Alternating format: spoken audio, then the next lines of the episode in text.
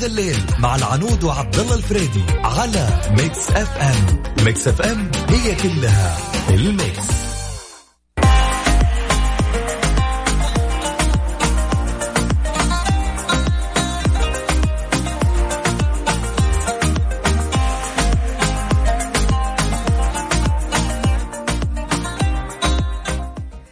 مساكم الله بالخير مستمعينا على إذاعة ميكس اف ام في برنامج يا ذا الليل. معايا أنا العنود تركي وأكيد زميلي عبد الله الفريدي.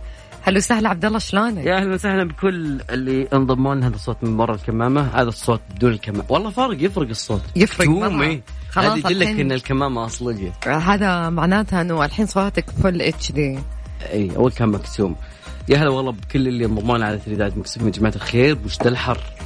عنود تدرين إنه الحسا سجلت ثالث أص... أحر دولة في العالم، أسخن دولة، أسخن مدينة سوري. عم شو قاعدين نعقم، واضح صوت معقم العادي. يذكرون أحفادنا إن شاء الله قال هذول الاثنين كانوا يعقمون على الهواء.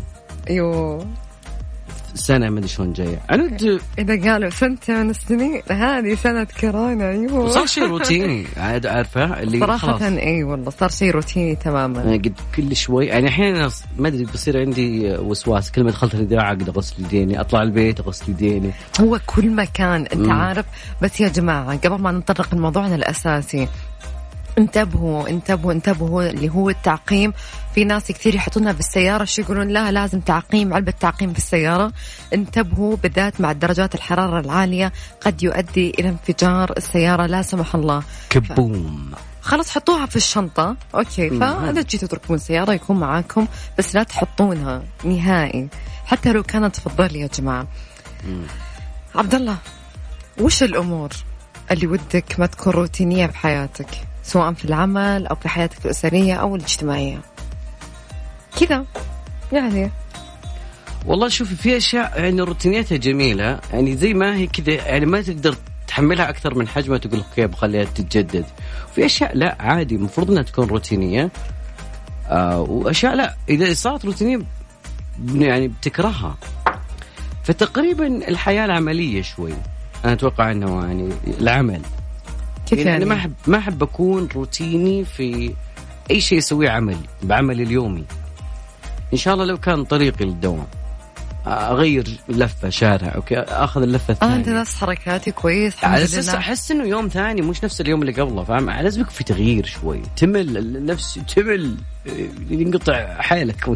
أنت عارف وش الخطة الجديدة اللي أنا قاعدة أسويها كل يوم؟ بسم الله. وش كل مرة أطلع فيها للدوام، سواء الدوام يعني بشكل عام يعني سواء كان صباح أو مساء، كل يوم أمر قهوة جديدة أذوق قهوتهم، حتى إذا كان ما كان فيها تسويق من قبل ولا أي شيء. تحسبين تحاولين تكسبينهم يعني؟ لا مو سالفة يعني، لا لا بقولك شيء والله مو سالفة شيء، بس إنه تكسير للروتين. أوكي, أوكي. إنه أنا كل يوم بمر قهوة آخذها، فهذا شيء ممكن يخليني شيء مو روتيني. يعني في ناس مثلا يا أشرب القهوة الفلانية ولا مس... بس ف... إذا غير حس إنه أوكي غيرت و... وطحت لي بمشكلة مثلا. طيب أوكي بالنهاية أوكي بالنهاية القهوة اللي تطلبها مثلا يا لاتيه يا آيس لاتيه، فأنا خسرت مبلغ مادي وخسرت وقت يعني.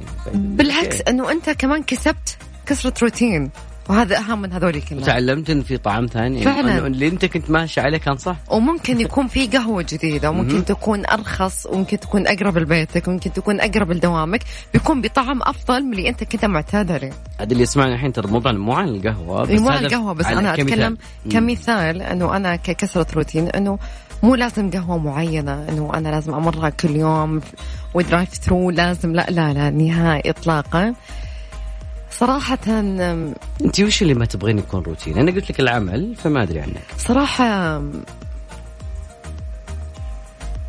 يعني شوف أنا بنت أوكي، بس في أشياء تتسوى مرة كثير. مم. يعني الوحدة في حفلة خطوبة، في حفلة ملكة، في حفلة شبكة، في حفلة زواج، بعدين مم. في زوارة، بعدين نرجع. يعني تو ماتش اللي قاعد يصير يا جماعة. يعني روتين يعني روتيني، لأنه يعني أوكي أنا قاعدة أتكلم إنه لم يسبق لي زواج، بس أنا أتكلم يعني في أهلي، في في صحباتي، في كثير قبل قبل الكورونا. طيب أوكي مجرد ما ينتهي كورونا راح يرجع المعتاد، فهذا شيء حسيته كثير. ست عزايم يعني كثيرة مرة كثيرة كثيرة يعني ليش لازم حفلة خطوبة؟ طب خلاص ما هي خلاص حفلة واحدة وانتهينا يعني. فهذا الشيء صراحة روتيني متعب جدا ومرهق صراحة، والمجاملات فيها كثير مرات. أوكي يعني أنا من ناحية العمل ما أتمنى، أنت من ناحية الاجتماعية شوي صراحة كثير متعبة كثير كثير يعني. طب أوكي ليش الزوارة الزوارة اللي تجي بعد الزواج؟ أحس أنه ما لها داعي لأنها تكاليف ومصاريف. أوكي خشاي. آه مرة ما لها داعي نهائي صراحة إطلاقا. في أشياء ممكن تستفيدونها، مو أنكم تحطونها في أوتيل معين أو وعزايم وتجيك المدعوة مثلا ثلاثمية أربعمية مدعو. تو ماتش اللي قاعد يصير. نعم. ما أعرف أنا هذا من وجهة نظري أنا، في ناس يمكن يحبون هذا الشيء لكن أنا أتمنى أنه هذه العادة تختفي تماما. أوكي عشان بس ما يتوه معي المستمع موضوعنا اليوم، إيش الأمور اللي ودك أنها ما تكون روتينية سواء كانت في العمل أو حياتك الأسرية أو الاجتماعية؟ تقدرون تشاركونا على آت مكسب أم راديو عن طريق تويتر، كذلك يقدرون تشاركونا على صفر خمسة أربعة ثمانية ثمانية واحد عشر سبعمية، هذا عن طريق الواتساب. ودائما أبدا كل خطوطنا مفتوحة، وكذلك أيضا آت مكس إف إم راديو على تويتر، إنستغرام، فيسبوك، سناب شات، كل مواقع التواصل الاجتماعي بتكون هناك موجودة. فممكن بعض الناس يعجبها الروتين يقول الله يغير، في ناس يقول لا كل يوم وله يوم. آه يعني حتى درجات الحرارة اليوم والله تدرون يا جماعة الخير يا أهل الرياض، الله يعني إن شاء الله أنتم على على خير على خير إن شاء الله. ستة وأربعين درجة الحرارة اليوم، إحنا والحسا واحد زين بس إحنا لا والله إحنا نفس الشيء، الحسا والرياض شيء واحد. ستة وأربعين درجة مئوية في الأعلى درجة وأعلى أقل درجة. أنا قلت لك من من قبل هذا الشهر يسمونه طباخ التمر ولا لا؟ والله ما ما عندي مزرعة، ما كنا مزارعين، إحنا راعين غنم. لأنه ما ما لنا بالمرات والله ما أدري أنا أشوف أم... أنا أشوف أمي صراحة ما نجلع بل والله ما أدري والله. طيب يا جماعة الخير أكيد ننتظر مشاركاتكم أكيد وبنحدثكم، وكذلك أيضا في مواضيع كثيرة في داخل يد الليل. أتمنى من الجميع أنه يستمتع معنا.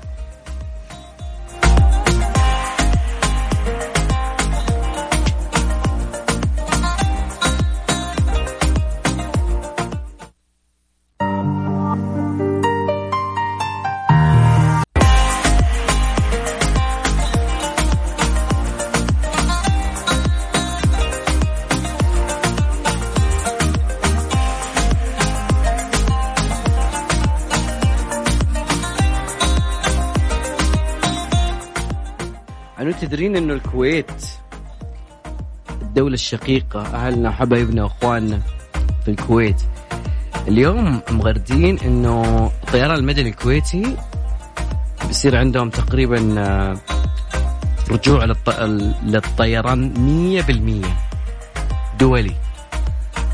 أوكي أنا تخيل والله يعني أنا أحس بداية الحياة يعني ترجع عم ترجع الحياة. والله صراحة أتمنى رح نطرح موضوع على السفر لو فتح الموضوع بالكامل، أول دولة بتزورها بس مو بهذا الموضوع اليوم. امم موضوع الروتين. الروتين هل الروتين أو التجديد هو موضوعنا اليوم؟ إيه على طاري التجديد أنا ما أحب أكرر دول أروح لها، يعني ممكن الدولة الوحيدة اللي ممكن أكررها أنه أروح لها كثير الإمارات، لكن كبرة كبرة الخليج ما أحب أكرر. دايما تحس أنه كسفر مدينة جديدة أو دولة جديدة فيها اكتساب ثقافة. في ناس مثلا يحبون يكررون الدول كثير، هل أنت من ضمنهم ولا لا؟ والله على حسب كيف يعني. إذا اللي هناك يعني مثلا ممكن بزنس قائم ولا أرض ولا ولا شيء ولا فلوس اللي بزويسرة يمكن. كيف يعني؟ بعض الناس لما يكون له هناك آه يعني أتكلم عن بعض بعض الناس اللي يعني يجي لدول معينة خلاص تصير هاي دولته يصير يسافر لها كثير، يعني الجواز من النص وراء كل نفس الدولة ختم ختم ختم. ليش؟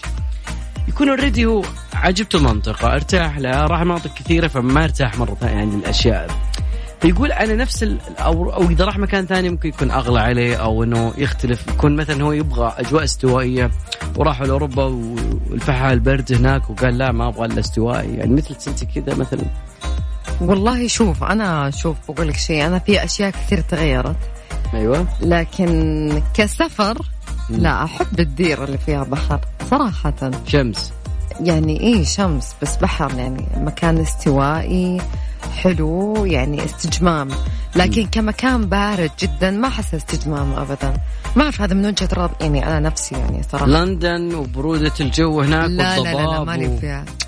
في ناس يقولون نحب نكشخ نلبس جاكيت، إيه ما اختلفنا، لا لا دي اللي بيكشخ اللي بيكشخ هيك شخصوان في يقول أزياء الشتاء في لندن حلوة يعني كذا. والله شوف أنا مو بمراعين لندن أبدا صراحة، يعني ما ماني بحبها في الحر يعني، وحالتك حالة إيه ما اختلفنا، بس في أماكن كثير أيوة. صراحة على البحر حلوة ومديك تكشخ، واللي يقول صراحة الصيف ما ينكشخ فيه، لا والله ينكشخ فيه. الناس هني ذابحة ذابحة ما الحر ما اختلفنا يعني هنا، لا يعني لا بالرياض واصل درجات ستين، بيطلع للشاطئ مر الشمس وملح. في دول نعم. في دول وفي مدن كثيرة لو سافرتها أكيد راح تكشخ، موناكو كان مربية يعني. أنا ما بقول ما بيكشخ إيه، لا لا لا في ناس يقولون لا الصيف ما نكشخ. كيف الصيف ما نكشخ؟ يعني من وين صرفتها أنت يوم إنك تقول ما نكشخ؟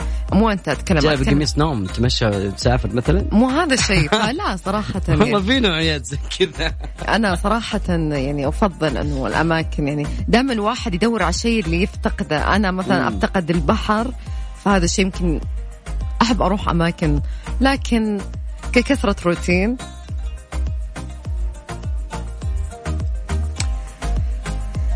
كثرة روتين. عنود وقفت هنا أي والله، لأنه بعد الكورونا عنود ترى صرحت بتصريح مرة أي تذكر، قالت أنا خلاص, خلاص أنا في الرياض خلاص ما أبغى. يوم صرت أسوق ترى يوم صرت أسوق ما حبيت الصيف صراحة. ليش؟ إيه ده؟ إيه لأن الدركسون يكون مرة حار. ما أقدر حرفيا ما فيني. طيب جل. أوكي حط شماسية، حط حط الشماسية اللي فوق ال... عشان ما الحين يعني الدركسون يحتر ما يدري. السيارة من جوا السيارة من جوا تطبخ نار حر، ما فيني والله. والله قلت جيبي معك بيز وتسوقين البيز هذا حق اللي يمسكون فيها الدلة تلقفهم بالدلة. والله ما تدري تلبسي جلافز ولا أي، والله العظيم إنه يعني أول كنا ورا ما ندري عن ما ندري عن السيارة باردة، الحين لا ما عاد فيها. طيب خلوني أذكركم بس برقم التواصل، لكن بعد ما يذكركم في موضوعنا اليوم. موضوعنا اليوم عن الروتين، إيش الأشياء اللي تتمنى أنها تبقى كما هي روتينية، سواء كانت صعيد العمل ولا صعيد العلاقات الاجتماعية أسرية أو شيء عادي كذا بالبيت، مثلا لو كان قراءة، أكل، شرب، وقت الغداء، وقت العشاء، it's okay. وش الأشياء اللي أنت ما تفضل أبدا أنها تكون روتينية، مستحيل تكون روتينية؟ شاركونا على رقم التواصل صفر خمسة أربعة ثمانية ثمانية واحد واحد سبعة صفر صفر. بوي وذ لاف يا ذا الليل مع العنود وعبد الله الفريدي على ميكس أف أم. ميكس أف أم هي كلها في الميكس.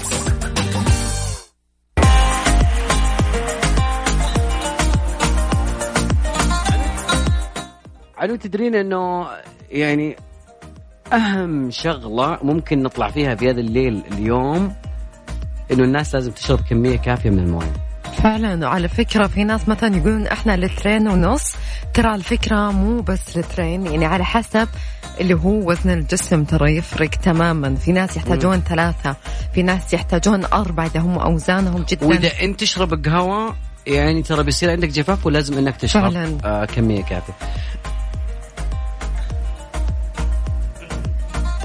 يعني ماني فاهمة يعني.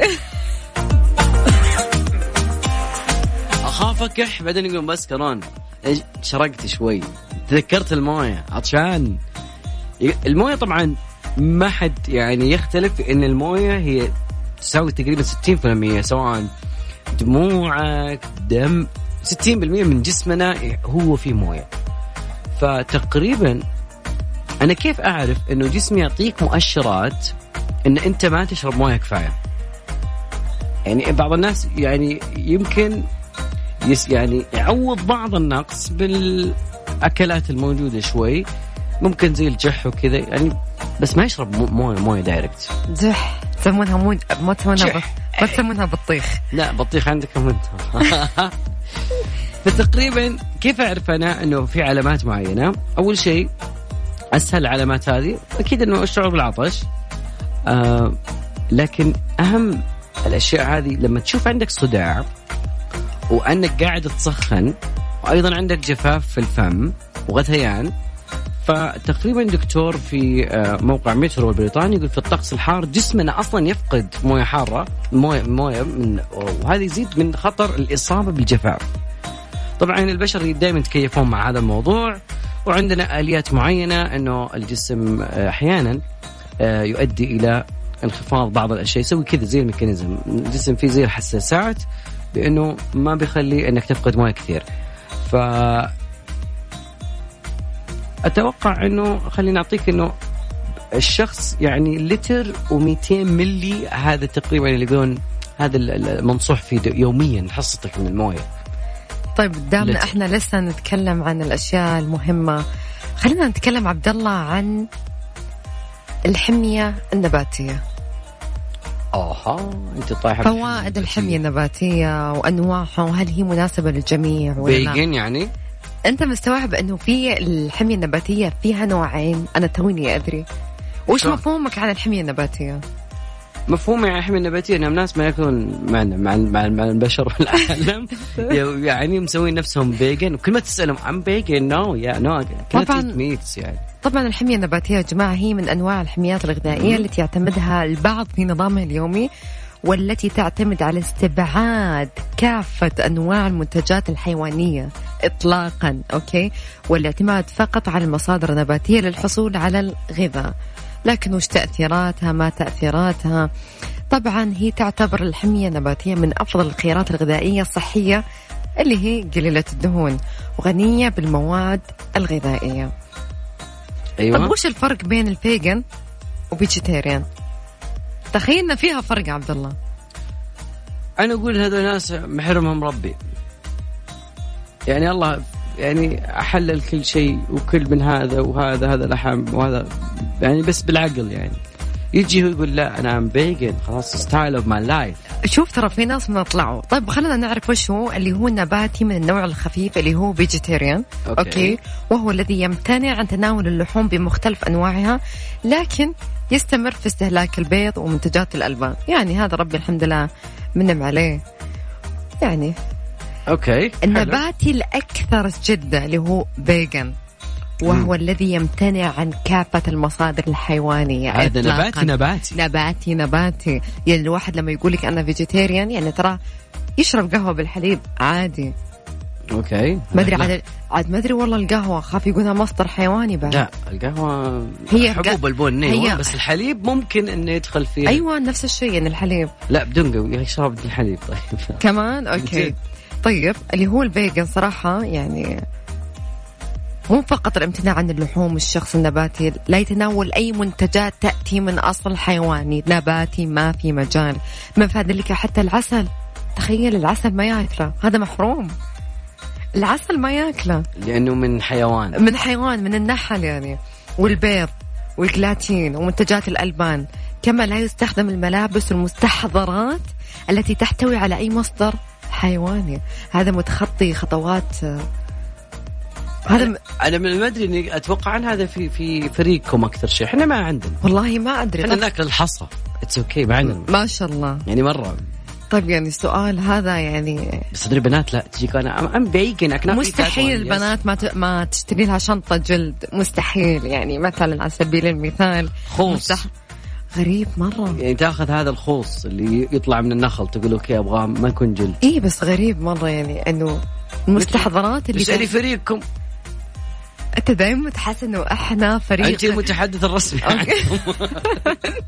طيب يا جماعة الفوائد الصحية الناتجة عن اتباع نظام الحمية الغذائية النباتية طبعا هي خالية من الدهون الحيوانية المشبعة الغنية بالشحوم والكوليسترول الضار والتي تعتبر السبب في زيادة خطورة تراكم السموم ومختلف الأمراض المزمنة مثل داء السكري والتهاب المفاصل وارتفاع ضغط الدم. عند تجنب الأطعمة التي تحتوي على دهون الضارة تنخفض خطورة الأمراض المزمنة بشكل كبير جدا. أما بالنسبة للدهون والزيوت النباتية مثل زيت الزيتون فهي تزود الجسم بالأحماض الصحية فترتفع مستويات الكوليسترول الجيدة وتنخفض نسبة الكوليسترول الضار، وما ضمنها تعزيز قوة العظام، تعزيز صحة القلب، وخفض نسبة الكوليسترول الضار، والوقاية من الأمراض المزمنة والتأثيرات السلبية الناتجة عن اتباع الحمية النباتية. أن الاعتماد على الحمية النباتية لها مخاطر يا جماعة، لكن من الضروري الحفاظ على توازن المواد الغذائية. يعني تدرين أنه من, من أغرب الأخبار اللي من فريقكم زي بس من دولة ثانية من الأردن، أغرب قضية واحدة رافعة المحكمة، جاء المحكمة تقول أنا قضية يعني قطتي تعبانة نفسيا، تضررت قطتي نفسيا. زين أنا مع الحماية حقوق الحيوان وأنه يعني روح في النهاية، بس المبالغة هذه هذه يقول لك انه مدعيه راحت من المحكمه وزاره العدل الاردنيه وقالت انه ابغى بدل اضرار معنويه وماديه اللي لحقت بقطتي.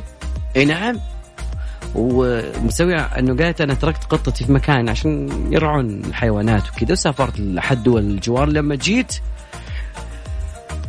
يا اختي بسم الله وش صاير، قطتها مدهوره نفسيا. ماذا تقول هيك؟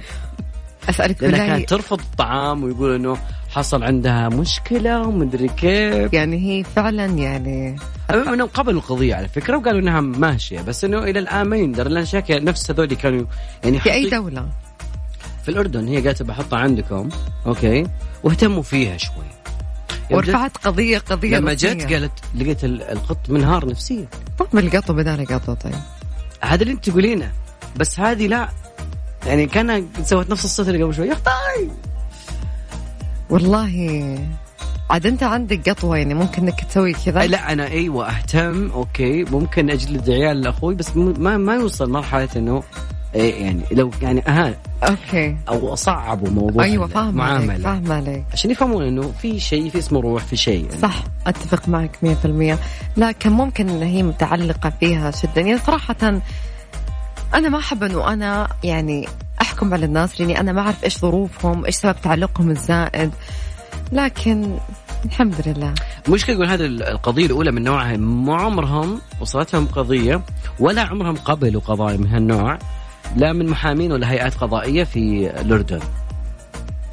فيعني يعني لو أنا متضرر نفسيا ما حطلع فيك. في قصة مشابهة ترى، في قصة مشابهة إنه أحد أحد الطيران أحد خطوط الطيران يعني في العالم أوكي. فكان في شخص مهم كان مسافر، والكلب الله يكرمكم كان شايله وحاطه، لكن كانوا هم ما يدرون أنه الكلب متوفي أو ميت معنى أصح. لا حرام. فهو ما أخذه على أساس إيش أنه بياخده وبيدفنه بيدفنه في بيته أوكي ما أدري وما أعرف وين بيدفنه، بس الزبدة أنه هو راح يدفنه في الدولة اللي هو كان منشأ يعني. فأحد الخطوط لما دروا أنه هو شخصية مهمة جدا في العالم أوكي. راحوا جابوا له واحد طبق الأصل من كلبه. يعني لما وصل قال شلون هم خذوا الكلب حقه وحطوا الكلب اللي هو طبق الأصل نفس الفصيلة نفس كل شيء، فقال شلون أنا ما أخذه جايبه معاي عشان هو كان ميت، شلون صار حي؟ جيبوا لي كلبي اللي كان ميت لاني انا ابغى هذاك. ف صراحه هني صراحه الخطوط يعني ايا كانت هي والله اجتهدوا. والله انا اشوف انه والله صراحه برافو يعني الجوده عندهم عاليه جدا يعني. تمام عنود انا بطلع اغنيه بس انه وصلنا لنهايه ساعتنا مم.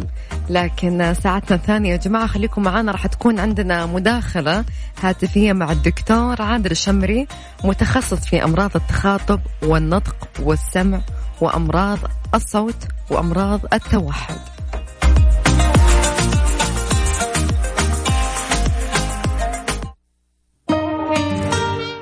تقول داليا كذا ممكن كذا ممكن ولا مو كذا؟ أكيد كذا ممكن.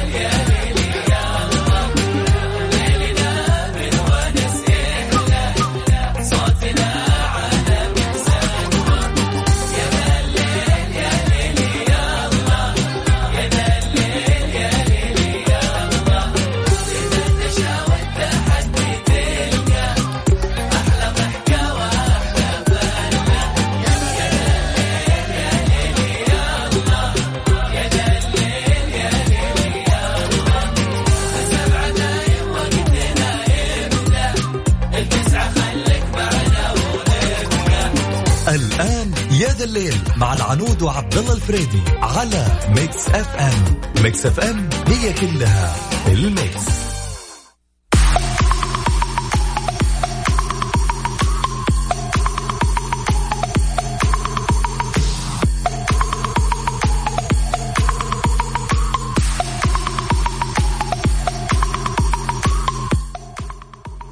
عنود، ناس يقولون عقب ما تخلص الجائحة بيصير عندنا قسمين فيهم أمراض. زين، الناس بيصير عندهم وسوسة، زين أوكي. وسواس قهري من ناحية غسيل اليدين كل شوي، هذا المكان نظيف ولا السطح هذا نظيف، لا لا لا لا يعني بعد ما ينتهي إن شاء الله الشر وإن شاء الله يزيل الله هالأزمة. وفي ناس يقولون إحنا من الجلسة في البيت والحجر المنزلي بيصير عندنا توحد. في ناس يعرفون الأشياء بغير مسمياتها زي التوحد، يقولون إنه يعني ما يدوش التوحد أصلا. أول شيء يسعد الله مساكم مرة ثانية وحياكم الله للناس اللي انضموا لنا من جديد في بداية ساعتنا الثانية. في ناس كتير ترى قالوا إحنا جانا التوحد، إحنا ما عاد نطلع من البيت، إحنا ما عاد نقدر نشوف الناس، إحنا ما عاد نبغى نشوف الناس. م-م. هل أنت من ضمنهم عبد الله؟ أنا؟ ولا, ولا أنت حكم شغلك يعني خلاص يعني؟ أنا متوحد. لا أنا من من مستحيل يعني، ما دام إنك أنت في في مكان عمل مكان آه. عمل يوميا وتمشي وتتكلم، مستحيل نوصل مرحلة ما ديش التوحد. ودنا نتعرف بعد على التوحد بشكل كبير. أكيد راح يكون معانا بعد قليل هو الدكتور عادل الشمري، لكن قبل هذا خلونا نقول موضوع ساعتنا الثانية. ما هي معايير قياس السعادة المهنية لدى الموظفين، وهل المال هو الأهم أو لا؟ مقياس معيار السعادة في العمل، ما هي معيار مقياس السعادة؟ لا معيار ولا مقياس، معايير قياس. آه أوكي، عشان نقدر نقيس في معيار معين نقدر نقول إنه هذا الشيء إنه أنا سعيد في عملي. في عملي هل هو الأهم؟ المال أهم شيء برأيك عبد الله، ولا بيئة العمل؟ شوف يعني صراحة والله تعتمد على الشخص. بعض الناس لو الدراهم مراهم، صح ولا لا؟ اتس اوكي انا مراهم، بس بعض الناس يمكن ما ينظر للموضوع زي كذا. يقول لو تعطيني مئة ألف ريال في نفس مكاني وأنت بالمقابل قاعد تعطيني بيئة عمل صعبة، مهام صعبة، أنا ماني قاعد أؤدي في هذا المكان، يعني قاعد يكون يكون هذا الشغل ضاغط علي يوميا، فمر مستحيل إنه أنا أشعر بالسعادة مع هذا الشيء.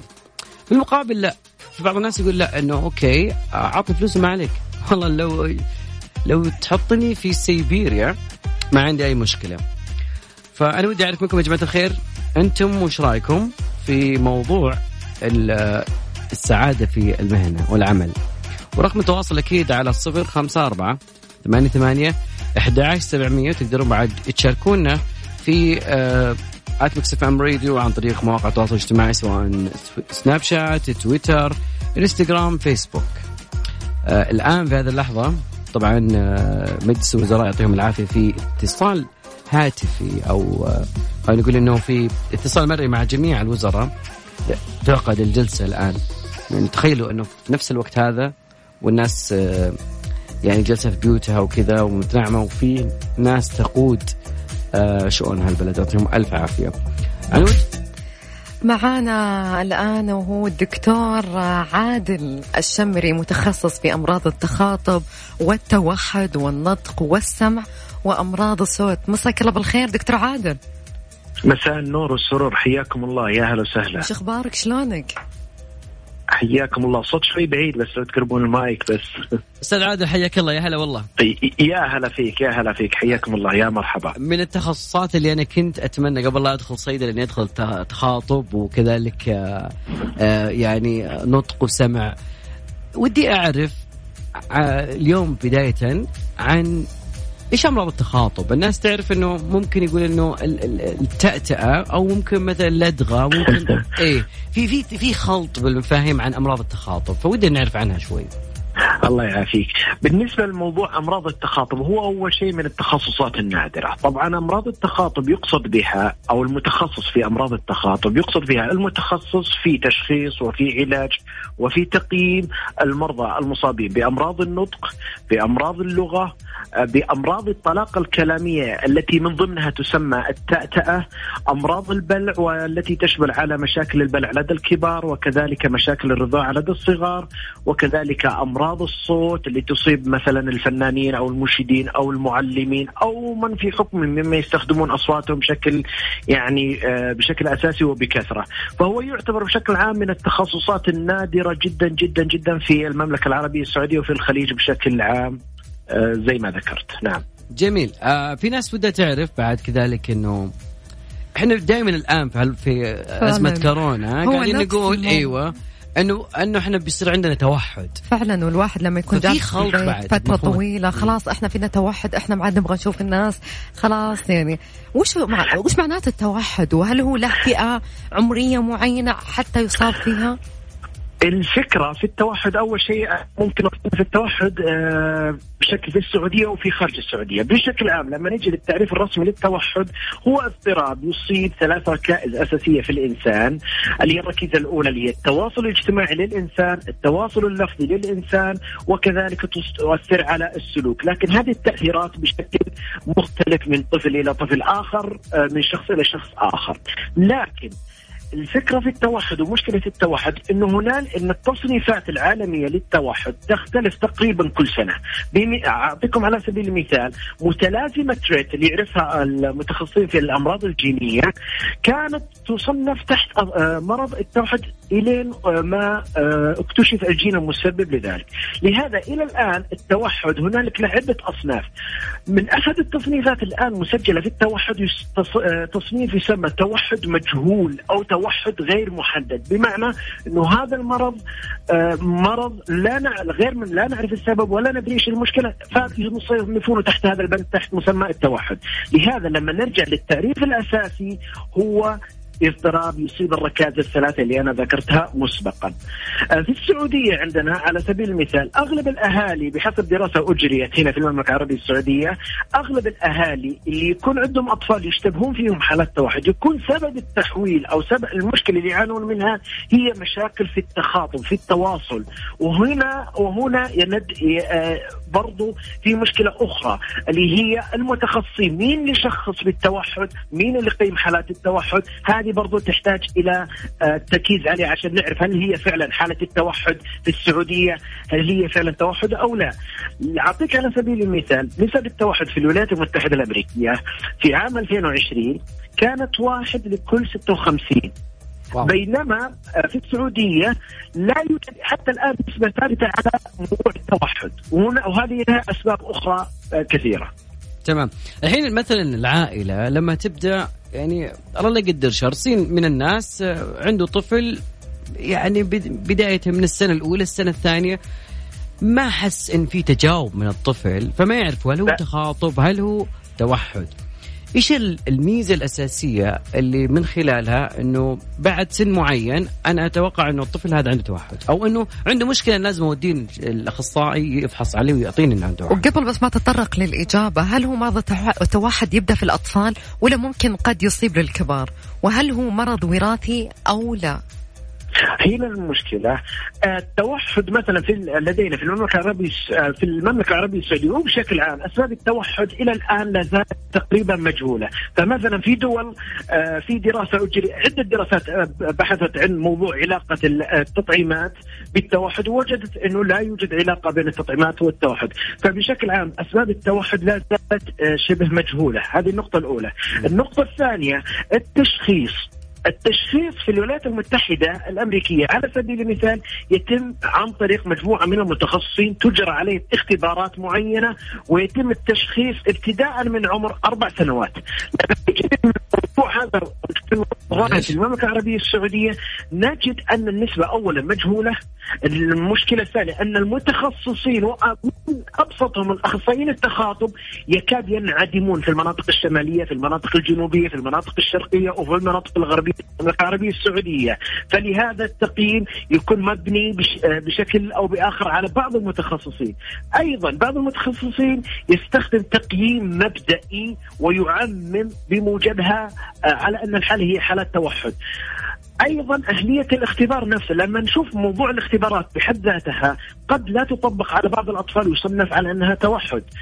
أيضا نفس الاختبارات هذه تكون أغلبها معربة، والفكرة أنه الاختبار لم يوضع كل سؤال، لما يوضع كل سؤال يكون بهدف معين، فلما يترجم هذا السؤال قد يتغير هذا الهدف من السؤال مما يؤثر على النتائج. لهذا انعدام بعض التخصصات ومن أهمها التخاطب والسمع في بعض المناطق أثر على نسبة مشاكل التخاطب ومشاكل التوحد في المملكة بنسبة كبيرة جدا. طيب يا دكتور عادل، أنا قلت لك بخصوص العمر، هل هي بس التوحد يأتي للأطفال ولا قد يصيب الأكبار؟ التوحد يصيب بشكل عام الأطفال، يبدأ مع الأطفال ويبدأ مستمر معهم. ما نشاهد في بعض الكبار تكون نسبة أقل، لكن هو يصيب الأكثر هو من الأطفال. هل هو مرض وراثي قد ينتقل وراثيا أو لا؟ لا، في دراسة أثبتت هذا الشيء، في دراسات أجرت على موضوع التوائم، على موضوع قرابة الأزواج أو اللي هو زواج الأقارب. ما في أي دراسة إلى أن أثبتت إنه في موضوع الوراثة لها علاقة. طيب ما مدى علاج اللي هو مرض التوحد؟ ما مدى يعني نجاح العلاج إذا كان تم فحصه فحصه عفوا مبكرا؟ ما سمعت السؤال مو واضح. يعني ما مدى نجاح اللي هو العلاج إذا تم فحص الطفل مبكرا؟ نعم. طيب أنا أعطيك مثال حي الآن، يوجد في بريطانيا أكثر من أربعة آلاف طالب تخرجوا من الجامعة بشكل طبيعي وانتقلوا الآن إلى الدراسات العليا، بينما لدينا في السعودية كثير من حالات التوحد أوقفت، يعني بشكل عام أنه اعتبروا وللأسف بيننا أنهم يصنفون على أنهم معاقين أو ذوي احتياجات خاصة. وهنا الفرق، لما يتم تشخيص الطفل على أنه حالة مؤكدة بشكل عام أنه الحالة هذه هي حالة توحد ويتم التعامل معها ب برنامج علاجي، يكون النتائج واضحة زي ما نشاهدها في الدول المتقدمة، يعني يمارسون حياتهم تقريبا بشكل شبه طبيعي ويمارسون حياتهم ويكملون دراساتهم العليا. بينما لدينا انعدام المتخصصين، هنا المشكلة. أيضا وهذه النقطة اللي أحب أكدها ودائما أكررها، هل الحالات التوحد في السعودية هي فعلا توحد أم هي أم هي عبارة عن علامة لمشاكل أو عبارة عن مشاكل تخاطب لدى الأطفال بسبب عدم وجود متخصصين في التخاطب صنفت على أنها توحد؟ هذا ما نشاهده تقريبا شبه يومي في العيادات. نعم. طيب كيف طرق التشخيص؟ آخر سؤال. التشخيص يعني بالنسبة لأمراض اللغة أم بالنسبة لأمراض التوحد؟ أمراض التخاطب والتوحد. طيب لما نيجي الموضوع الموضوع التخاطب على سبيل المثال، يختلف الاختبار من طفل إلى طفل آخر بحسب نوع المرض وبحسب نوع المشكلة. يتم بعض الأحيان إجراء الفحوصات زي فحوصات السمع، يتم أيضا اختبارات اللغة إذا كانت المشكلة يعانون منها اللغة، إذا كانت الأمراض إذا كان المرض مثلا على سبيل المثال في مشاكل البلع قد نحتاج إلى استخدام بعض أو الاستعانة ببعض المتخصصين في الأشعة، إجراء اللي هو ما يسمى بالمنظار. هنالك عدة اختبارات تختلف باختلاف الحالة. بالنسبة للتوحد هنالك تقييم مثلا مبدئي يقيم الحالة، هل هنالك اشتباه أو لا يوجد اشتباه، لكن لا يبنى عليه أن هذه الحالة تعتبر توحد مئة بالمئة. وللأسف هذه المراكز يستخدمون هذه الاختبارات المبدئية وبناء عليه يعتقدون أن بناء على النتيجة هي أن الحالة هي مؤكدة أنها توحد، وهذا خطأ جدا. دكتور يعطيك العافية، وزي ما قلت أنا في البداية كان تخصص جدا جميل وشيء يعني يعني خصوصا تتعامل مع أطفال وشيء جميل جدا. فدكتور عادل يعطيك العافية على وقتك الثمين وعلى شكرا. إطراءك في هذا الموضوع. شكرا يا دكتور عادل، سعيدين جدا باستضافتك معنا اليوم. الله يعطيكم العافية، شكرا لكم ونتشرف فيكم إن شاء الله، ونسأل الله الشفاء للجميع. آمين يا رب. في أمان الله. كان معانا الدكتور عادل الشمري متخصص في أمراض التخاطب والنطق والسمع وأمراض التوحد. تدرين على طار التوحد أنه علماء كبار كان عندهم توحد وأنجزوا أشياء كثير. يعني عندك تشارلز اسمه آه تشارلز داروين اللي هو صاحب نظرية التطور الشهيرة نظرية داروين، وعندك بعد كذلك آه أينشتاين كان عنده توحد. فتقريبا هذول الناس أو اللي أصيبوا مثلا توحد أو عندهم توحد يعني بيطلعون عباقرة. واو. بس صراحة اللي وضح لنا دكتور عادل أنه يعني ممكن في أهالي كثير يشوفون أطفالهم فيقول يمكن عشان ما عنده أطفال في عمره يلعب معاه فرح يحملون الحالة هذه لين يكبر ويصير صعب العلاج. فيا جماعة إذا كان يعني أحد أطفالكم لا سمح الله يعني إذا أصيب فيكون العلاج من بدري هو علاج إن شاء الله راح يكون بإذن الله ناجح مئة في المئة بعد الله سبحانه. دائما التشخيص المبكر هو أساس العلاج. خلونا نطلع على الفاصل قصير وبعدها مكملين معاكم.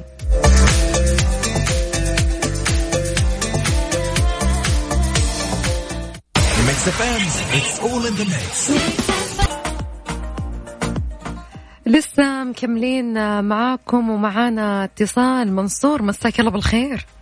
مساك الله بالنور. شخبارك شلونك؟ الله يسلمك يا رب. الحمد لله. منصور من وين تكلمنا؟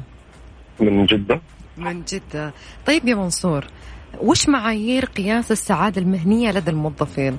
يعني أنت لما كيف تعرف إنه هم سعيدين في المهنة اللي قاعدين يشتغلونها؟ وهل المال هو الأهم من هذا كله ولا لا؟ طيب آه... أوكي آه... أنا بتكلم معك بطبيعة شغلي أو تمام. طبيعة المهنة اللي أنا أسويها. تمام. إيش طبيعة أه شغلك اللي تتوضح لنا بقى؟ أنا أعتبر فريلانس بروديوسر فوتوغرافر. فأنا مو موظف ولا إني تحت مو قيادة أحد، لكن مو تحت فريق. فاهم قصدي؟ أكثر وقت إنه أكون فريلانسر. أوكي. المشاريع خاصة فيا وأنا مدير نفسي في أغلب الأوقات. فهنا تختلف المعايير بالنسبة للشخص الفريلانسر زي كأنه التاجر الحر. تمام. بالنسبة للناس الموظفين، فأنا أقدر أقول لك عن الشيء اللي أنا أحسه والشيء اللي أشوفه ممكن مع الناس اللي يشتغلوا معايا فريقي تحتي. آه، تحتي ما قصدي أقلل من قدرهم أبدا، لكن أقصد أنه آه، مو هم أصحاب المشروع.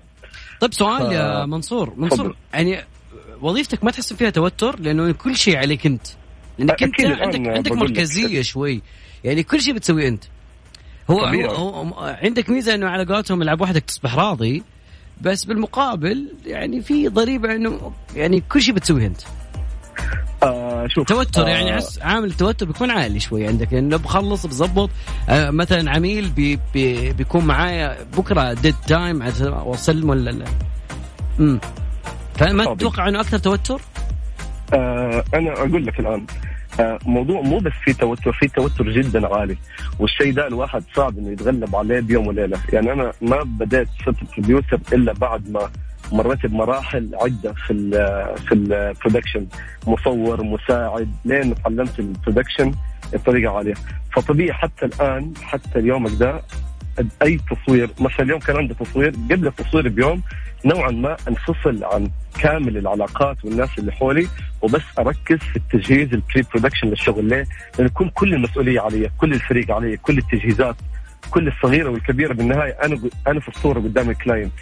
طيب بس, بس منصور ما قلت لنا ايش المعايير؟ كيف تعرف انه الموظفين مثلا اللي تحتك هم سعداء؟ انا اوكي حلو. شيء طب اول ورئيسي عشان يكون الناس المسؤولين حولك بعيدا عن المادة طريقة وأسلوب التعامل اللي القائد يتعامل فيها مع الفريق.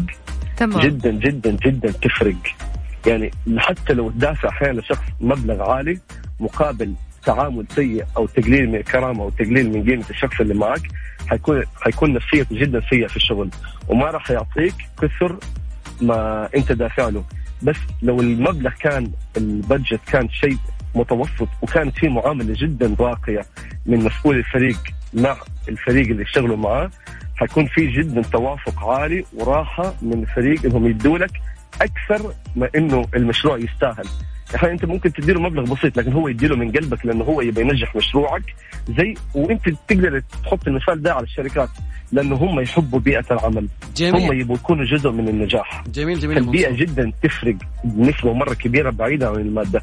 ده كمعيار من المعايير. معيار ثاني، لو انت كنت من اصحاب العمل، رضا العميل عليك يديلك راحة ويديك احساس بالنجاح جدا عالي، لأن الإحساس ده أو رضا العميل هو راح يأملك بنجاحات أكثر. كثر النجاحات تعني طبعا مردود أعلى، يعني الواحد لازم ما يكون مستعجل على المردود كثر ما يكون مستعجل أو متأكد من رضا العميل ورضا البيئة اللي حوله عن مستواه وعن شغله. منصور أنت أنت صراحة تدرس، أعطيتنا أتوقع أن خبرتك في في في مجالك كفريلانسر يعني غريبة، ترى دائما يشاركون يكون هم أهل وظيفة يعني رأي يعني ديلي. المهم شكرا جدا لإتراك وسعيدين والله بتواجدك معنا حبيبي. شكرا يا منصور، أتمنى لك ليلة سعيدة في أمان الله. والله من جد يا جماعة الخير بعرف منكم أنا وش معياركم أنتم يعني كفريلانسر. أعطانا يمكن تقريبا أثر في الموضوع الإنجل بس، لكن الناس اللي يدومون يوميا عندهم وظائف سواء كان قطاع حكومي قطاع أهلي آه خلينا نقول الكل. فبعض الناس يقولون التوتر في بيئة العمل إدارة، بعضهم يقول بيئة العمل، بعضهم يقول المادة. هذا اللي ودي أعرف منه. بيئة عمل ومكان العمل ترى جدا يفرق أكيد م- والموظفين. فودي أعرف منكم أكيد على رقم التواصل صفر خمسة أربعة ثمانية ثمانية أحد عشر سبعمية. تقدرون تشاركونا عن طريق الواتساب، برسل اسمك المدينة إحنا نتصل عليك. راح نطلع الأخبار نص ساعة رياضية مع مفردي. كانت هذه آلاء الهندي آه غنت أغاني كل حسين الجسمي مع أنغام، يعني أعطت الاثنين فيعطيها العافية. أكيد يا جماعة الخير مستمرين معكم كاملين في برنامجنا وبرنامجكم أنتم يا ذا الليل. يا ذا الليل مع العنود وعبد الله الفريدي على ميكس أف أم. ميكس أف أم هي كلها في الميكس. جماعة الخير كلنا نلبس كمامة زين. اليوم موضوعي مو عن الكمامة بشكل انها هي صارت شيء ثاني، تغيرت مصطلح الكمامة بشكل ثاني خاص، صار يعني صار ما تطلع من البيت الا وهي معك محفظتك اثباتك الكمامة موجودة. لعل يعني الناس اللي هم يعتبرون ناس تفكر شوي، اليابان اليابان دولة عجيبة وكل شيء كل أزمة يسوون فيه منها حاجة غريبة يعني. ففي شركة للتكنولوجيا اليابانية سوت قناع ذكي يعمل بتقنية البلوتوث، يستعمل مكبر لتضخيم صوت الشخص. طبعا اسم هذا الاختراع أو الجهاز سي ماسك. طبعا هو ماسك، والماسك هذا طبعا ممكن يحول خطابك أنت، يعني ممكن وأنا قاعد أتكلم على الهواء ممكن يحول خطابي إلى ثمان لغات مختلفة أنت تقدر تشوفها عن طريق الأبليكيشن. فالقناع تقريبا صنع بواسطة شركة اسمها دونت روبوتيك اللي جمعت في البداية سبعة مليون سبعة ملايين ين ونحو تقريبا مئتين وستين ألف لتطوير وتمويل هذا التمويل الجماعي الياباني. وتقريبا الشركة راح تصنع وتوزع خمس آلاف قناع في اليابان، ويعني والله حتى سعرها مو بغالي يعني، حتى يعني لما تتكلم انه بينقذك من احراجات ما تعرف مثلا لغة واحد معين بس. طب والفيدباك يعني لما هو اصلا يتكلم معي انا بتكلم اوكي انا مرسل، ولكن استقبال ممكن يشوفوا لها سماعة مع التحديث الجديد. فتقريبا سعرها بيكون ثلاثة آلاف وتسعمية وثمانين ين، يعني تقريبا سبعة وثلاثين دولار يا بلاش. بس المشكلة انهم بيسوون رسوم شهرية عشان انك توصل الى خدمات الترجمة، وما اعلنوا عن اسعار دقيقة للاشتراكات والشهرية. لكن تق... الان في هذه اللحظة يقولون انها تدعم الانجليزية والصينية والاسبانية والفرنسية والكورية والتايلاندية والفيتنامية والاندونيسية. وين وين وين العربي؟ لا هذا اختراع فاشل. يقولون ممكن أنه مستقبلا راح يستخدمون الميكروفون المدمج في القناع عشان تسجل اجتماعات العمل، وراح يتم القناع يعني صمم على شكل قناع تجاري يستخدم للحماية أيضا بعد من انتقال كوفيد تسعة عشر، ويمكن أنك تخرج أشرطة الأذنين على يعني زي ما تلبس كمامتك الحالية، بس إنهم حبون يسوونها بطريقة ثانية. بس إلى هذه اللحظة يقولون إنه في أشياء ميزات في الواقع المعزز اللي هو virtual reality أو augmented reality، يقولون إن الشركة ممكن تشتغل على استخدام جهاز استقبال واي فاي مدمج، بس ما إلى الآن ما في. نجيب لك الموضوع فريش، تشري ولا ما تشرب الكمامة هذه؟ ها كيف؟ أذكركم برقم التواصل لأجمة الخير على صفر خمسة أربعة ثمانية ثمانية أحد عشر سبعمية. موضوع اليوم كيف أنا أقيس السعادة المهنية في بيئة العمل، معاييرك أنت في قياس سعادتك في مهنتك أو مهنة العمل. رقم التواصل صفر خمسة أربعة ثمانية ثمانية أحد عشر سبعمية عن طريق الواتساب، اسمك والمدينة واكتب لي تعليقك هناك واحنا بنقرأ.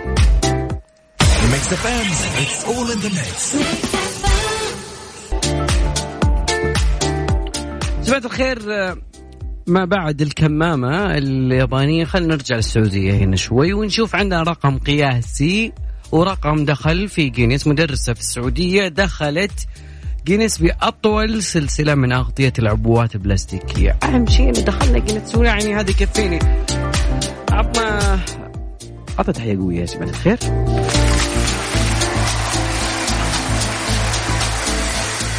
مدرسة بريطانية في المملكة، يعني مدرسة بريطانية في جدة نجحت في أنها تربط سلسلة مكونة من أغطية عبوات بلاستيكية بخطوط صيد طولها ألفين وسبعمية وثمانية وثلاثين متر. طبعا في تلاميذ السعودية يعطيهم العافية قاموا بربط ثلاثمية وثلاثة وعشرين ألف ومية وثلاثة أغطية لعبوات بلاستيكية، حققوا رقم قياسي جديد وتفوق على رقم القياس اللي قبل كان مئتين وستين ألف ومية وثمانية وستين ألف وثمانمية وستة وستين غطاء بلاستيكي.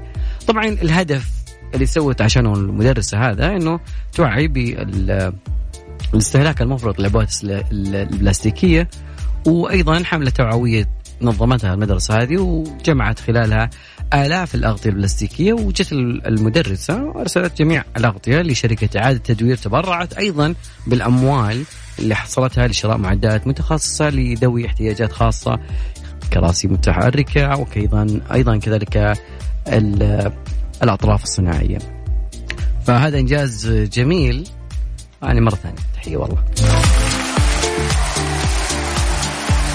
طبعا هنا وياكم وصلنا نهاية ساعتنا. ساعتنا كانت عن معاييرك لقياس السعادة في المهنة. البعض كتب أه عبد البحسن يقول إنه السعادة في المهنة هي فلوس الراتب، أه يقول تعطيني أنا أعطي، أوكي حبيت المبدأ، أد زي مدي زي ما أخذ، أه كذلك بعد اللي يقول إنه أوكي الإداء السعادة السعادة السعادة كتبت ثلاث مرات، المدير ثم المدير ثم المدير، أوكي. طبعا كثيرين تكلموا عن الرواتب، كثيرين تكلمون عن بيئة العمل، لكن أتمنى لكم إن شاء الله دائما وأبدا أن تكون إن شاء الله دائما حياتكم كلها سعادة يا رب العالمين، تعيشون سعيدين في عملكم، ودائما وأبدا تذكر دائما أنت أحسن من غيرك في أشياء كثيرة. كان معكم عبد الله فريدي، أتمنى لكم ليلة سعيدة في أمان الله.